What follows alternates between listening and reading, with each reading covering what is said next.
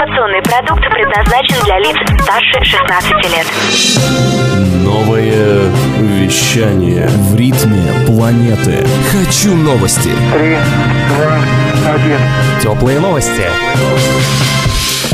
Всем привет! В студии Екатерина Бирюк. Сегодня в выпуске теплых новостей. Продажи льготных авиабилетов через госуслуги. Запрет машин с бензиновыми и дизельными моторами в Амстердаме. И названы самые частые ошибки при сдаче экзаменов на права.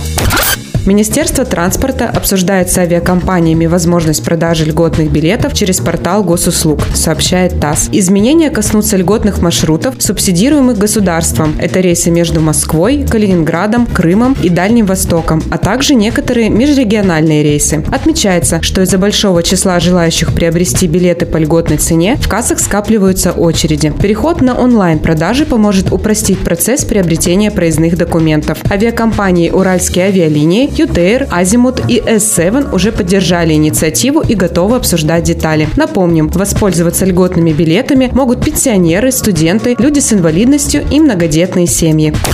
С 2030 года в Амстердаме будут запрещены автомобили и мотоциклы, работающие на бензине или дизельном топливе, сообщает Регнум. Нововведение рассчитано на снижение уровня вредных выбросов в атмосферу и, как следствие, увеличение продолжительности жизни населения. Власти города уже разработали план перехода на чистый транспорт. С 2020 года въезд в Амстердам будет запрещен для дизельных автомобилей старше 15 лет. С 2022 года центр города закроют для автобусов с двигателями внутреннего сгорания. К 2025 году запрет распространится на скутеры и прогулочные суда. Для осуществления перехода на автомобили с электрическими и водородными силовыми установками в столице Нидерландов построят до 23 тысяч зарядных станций. В настоящее время в Амстердаме их насчитывается всего 3 тысячи.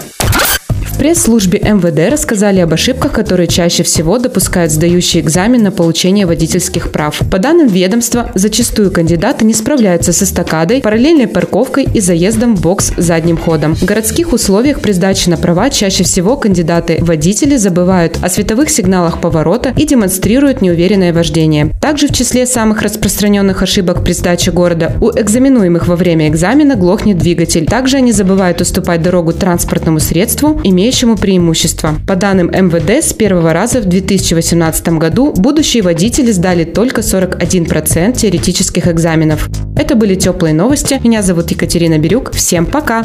Новое вещание Теплые новости.